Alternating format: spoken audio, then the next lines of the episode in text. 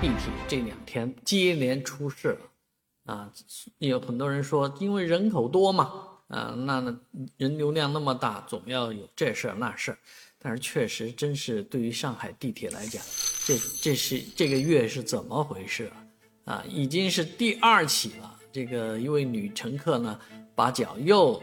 陷卡在这个站台间隙当中，啊，这一次发生在一号线的黄陂南路站，我非常熟悉的。以前上下班经常啊从这个站进进出出，那你说一年两百天总总归有了吧？好几年了，几千成千上万次的从这儿进出地铁啊，居然我就没见到过有人把腿卡在这个缝隙里面。但是呢，哎，你看，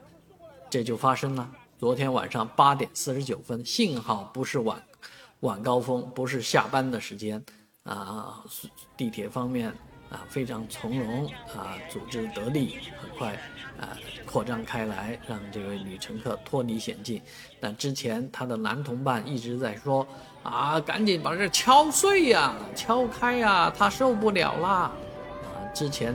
啊在八号线的西藏南路站也发生过类似的事情，女乘客哇哇大叫啊，大哭啊，所以情势是非常紧急的，也难怪全世界。地铁呢都有这么一个标志，mind the gap，啊，注意地铁间隙啊，间注注意间隙这个事情啊，确确实实提醒我们，从有地铁的时候呢，这个卡